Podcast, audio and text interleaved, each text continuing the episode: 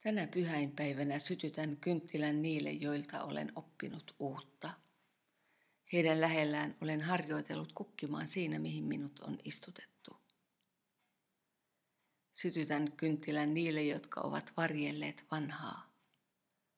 Kun oma mieleni on kiirehtinyt eteenpäin odottamatta muita, he ovat keränneet matkan varrelle pudonneesta talteen sen, mitä ilman uusi ei kestä.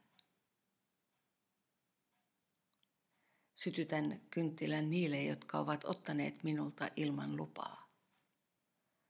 En ehkä pysty sanomaan mitään.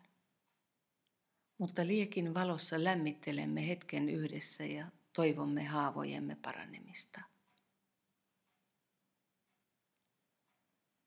Sytytän kynttilän niille, jotka ovat minun varassani.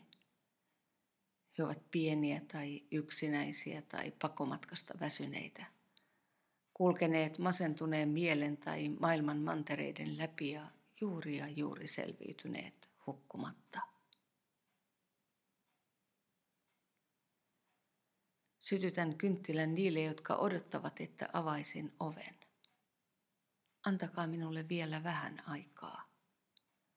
Tässä pyhien esikuvieni kannustavassa valossa kerään voimia kantaakseni vastuun siitä, mikä minulle on uskottu. Sytytän kynttilän sinulle, joka olet kanssani tässä. Ei väliä, oletko hyvillä mielin vai surullinen, yksinäinen vai ihmisten paljoudessa, elämässä onnistunut vai umpikujassa, päässyt suuresta ahdingosta vai vielä sen keskellä, nälässä, janossa, helteen polttamana vai kylmässä pimeässä – elämän veden lähteellä vai vielä vailla kyyneleittäsi kuivaajaa? Jumalan teltta on levitetty yllesi. Sinä olet pyhä.